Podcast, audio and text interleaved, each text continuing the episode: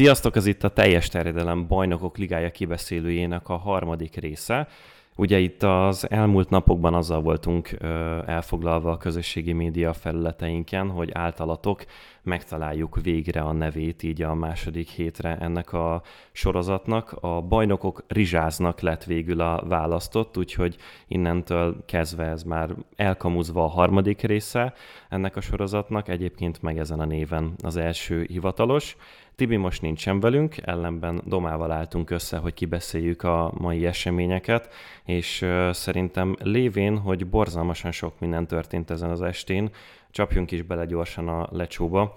A Liverpool-Real Madrid mérkőzés 2-5-tel fejeződött be, Ráadásul úgy, hogy a Liverpool 14 perc után 2-0-ra vezetett. Először Darwin Nunez talált be nagyon korán, aztán Salah használt ki egy kapushibát, amit gondolom, hogy majd mindjárt egy picit bővebben is ö, ki fogunk beszélni, mert utána volt másik is.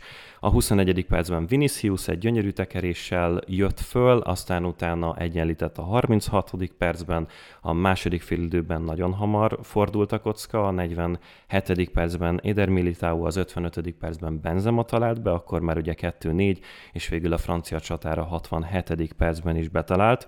Az lenne itt az első felvetésem, a kötelezőket letudva, hogy Jürgen Klopp azt nyilatkozta még a meccs előtt, hogy először nézte vissza a tavalyi bajnokok ligája döntőt, készülvén erre a találkozóra, és hát azt mondta, hogy rémálomszerű élmény volt, Na akkor a visszavágó előtt megnézve ezt, mi lesz az az érzelem, ami átfut rajta?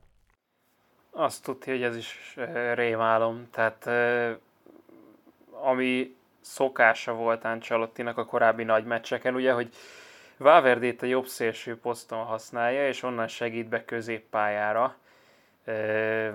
Ezáltal talán egy kicsit stabilabbá és kiszámíthatóbbá, lassabbá téve a meccseket. Hát most arra ráhúzta azt Ancelotti, azt a meglepő dolgot, hogy Rodrigót is földobta a pályára, és ezáltal bár Valverdének, Modricnak és Kamavingának félelmetes a munkabírása, és ezen a téren ugye azért a Liverpool középpályásai sem maradnak el sokkal, de, de ettől függetlenül is egy, egy nagyon káoszos meccs lett belőle, mint hogyha két Real Madrid lett volna a pályán, mert azért a Real Madridnál szoktunk ehhez hozzá inkább, hogy, hogy, hogy ugye káosz van és, és a Real Madridot nem zavarja, hogyha, hogyha kisebb káosz van, mert önbizalom terén azt, azt tudjuk, hogy megrengethetetlen ez a csapat, és most is ez volt, tehát, hogy az Enfielden ilyen módon ráadásul, hogy Courtois, aki tényleg az elmúlt szezonokban egyértelműen a legszilárdabb pontja volt a Real Madridnak önbizalom terén.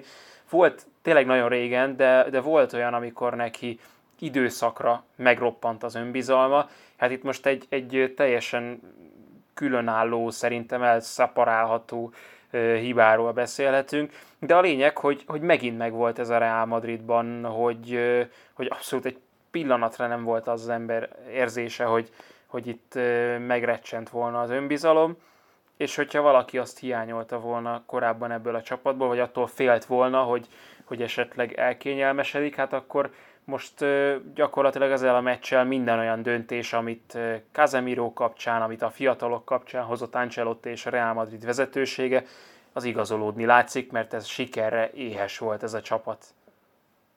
Az biztos, és ez a nagyon sokat hangoztatott közhely, hogy a Real Madrid általában a tavaszra, azon belül is a BL tavaszra szokott robbantani, az idén is úgy tűnik, hogy nem közhelyé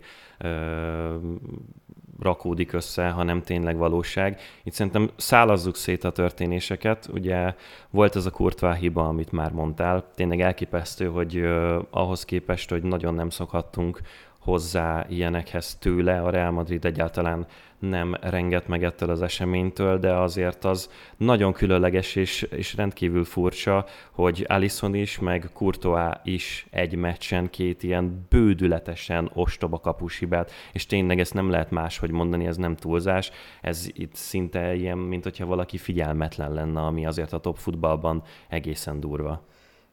Azt tuti, főleg ilyen szintű meccseken, még visszamennék mínusz egyedik pillanatokig, tehát az, az már egy erős dolog volt, hogy a találkozó előtt.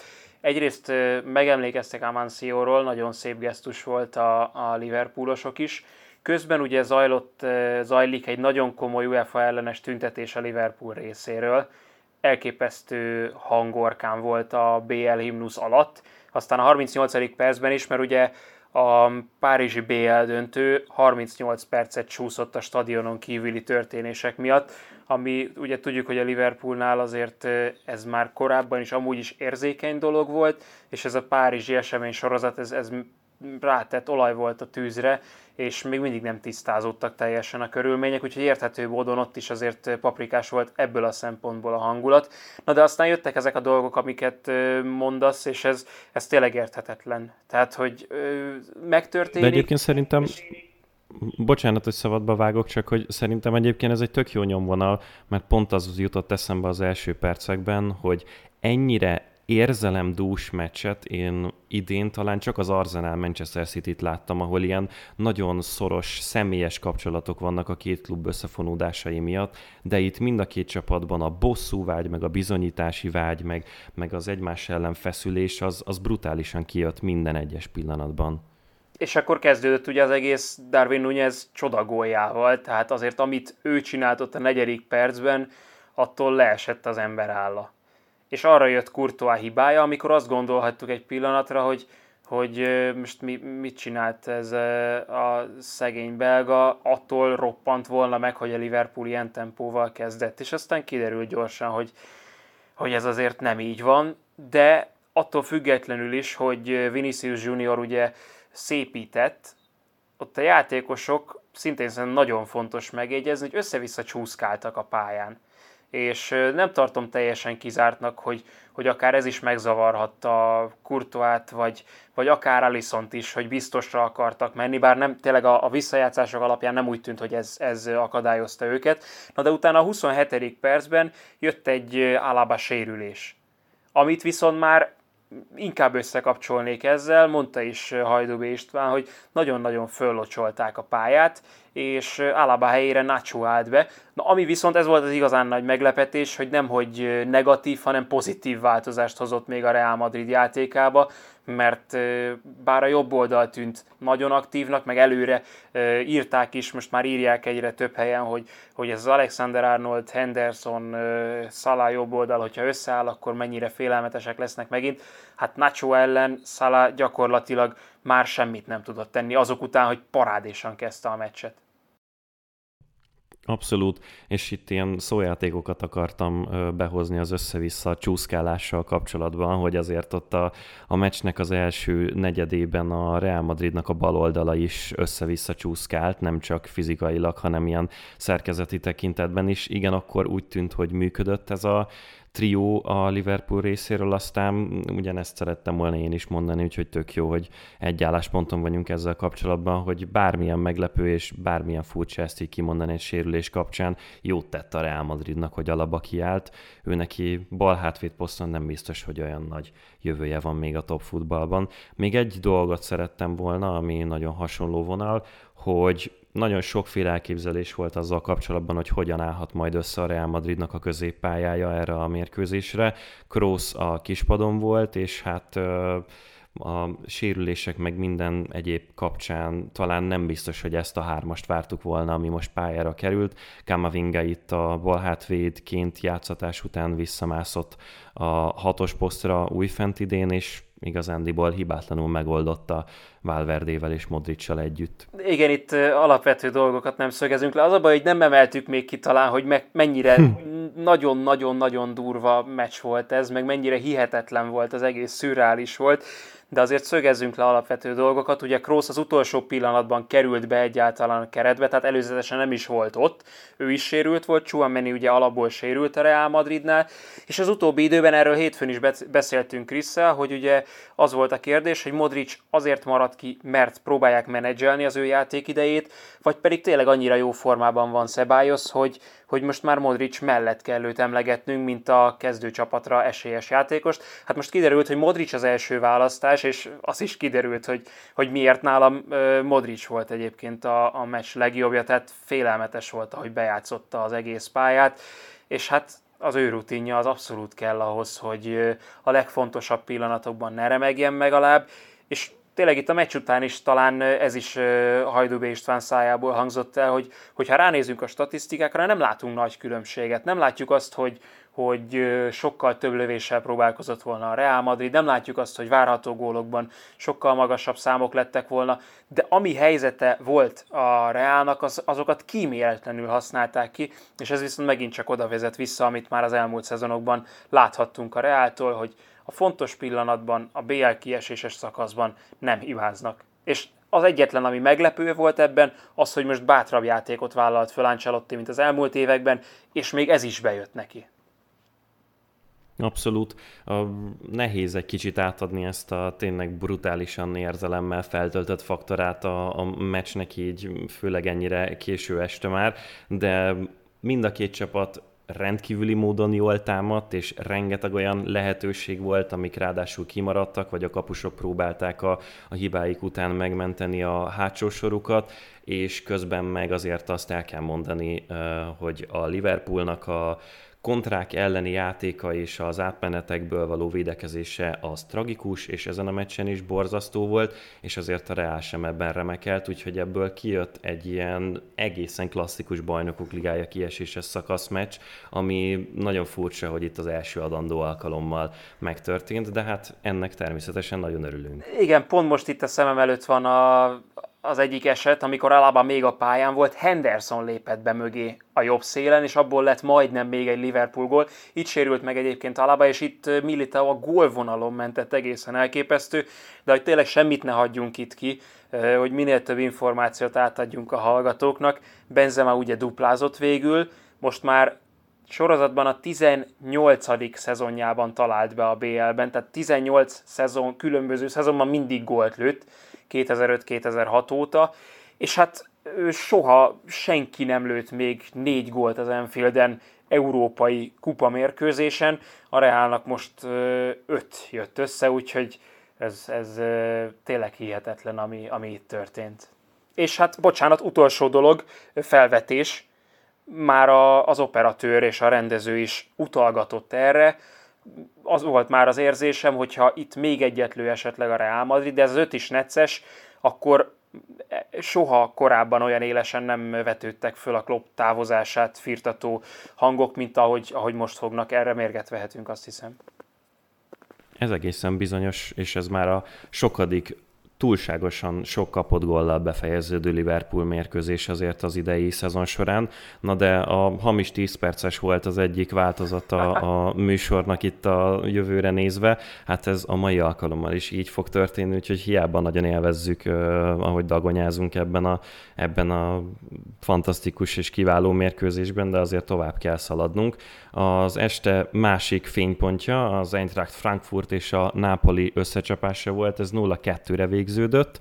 Uh, Osimem szerezte az első gólt, és Di Lorenzo a másodikat. Kvaratskhelia kihagyott egy 11-est is, azt uh, Osimenen szerezte meg a Napoli, őt rúgták fel gyakorlatilag tényleg így szimplán egyszerűen a 16-oson belül, és azt kell mondani, hogy azért összességében maximálisan megérdemelten nyert a Napoli, és ez alapján, a meccs alapján nem nagyon lesz majd problémájuk a visszavágón sem.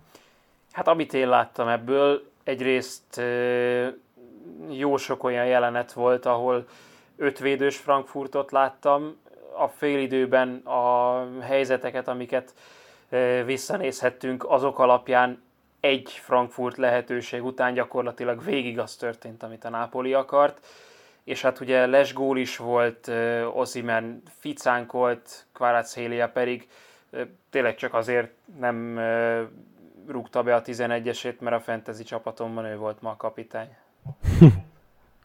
Igen, volt még itt egy piros lap is, azt Muani egy ütközés után kapta meg az 58. percben, Osimon egyébként a 40. percben talált be Di Lorenzo a 65. és amit mondasz, ez valóban így történt. Tehát a Frankfurt az első negyed órát azt nagyon erősen megnyomta, és azt gondolom, hogy a csapatnak a játéka alapján az lehetett az elképzelés, hogyha gyorsan előnyben tudnak kerülni, és meg tudják lepni a Nápolit, akkor utána azért a második szándékból foci sokkal jobban állt lett volna a Frankfurtnak. Ez egy olyan csapat, ami a Bundesligán belül is a középmezőny tetején van labdabirtoklásban, tehát hogy azért nem az van, hogy bárkire rá tudják erőltetni az akaratukat, és ez jött ki most is, amikor már 2 0 hátrányban voltak, akkor aztán meg a Napoli az egészen elmagyarázhatatlanul és megdöbbentően villámgyors kontráival és lefordulásaival egyfolytában veszélyeztette a kapujukat, úgyhogy még kifejezetten szerencsés is lehet a, a Frankfurt amiatt, hogy kettő kapott gollal megúszta ezt. Sőt, még ott, eh, ahogy néztem, a, inkább a jobb oldalon támadott a Napoli, amit eh, talán a korábbiakban meglepődve konstatáltunk volna. Tényleg, amikor oda néztem, akkor, akkor inkább Pirving Lozánó felől jöttek a, a dolgok, és onnan született a lesgól is, meg, a, meg az egyik gól is, de hát azért az, hogy egy ilyen hangulatú stadionban, tehát a Frankfurt szurkolók megint nem aprózták el azért ezt a szurkolás dolgot, ilyen magabiztos tudott lenni a Napoli, az azt hiszem, hogy abszolút igazolta a várakozásokat, tehát hogy ebből a párharcból az első meccs után, és talán Glasneren is ez tükröződött, hogy, hogy nem nagyon látni azt, hogy, hogy a Frankfurt most Kolomuáni hiányát lehet majd emlegetni, de, de nem hiszem, hogy ezen fog múlni ez a párharc. Tehát, hogy ez, ez tűnik az egyik leg, leginkább eldölt meccsnek a visszavágóra, nem? De, de, de abszolút ez így van.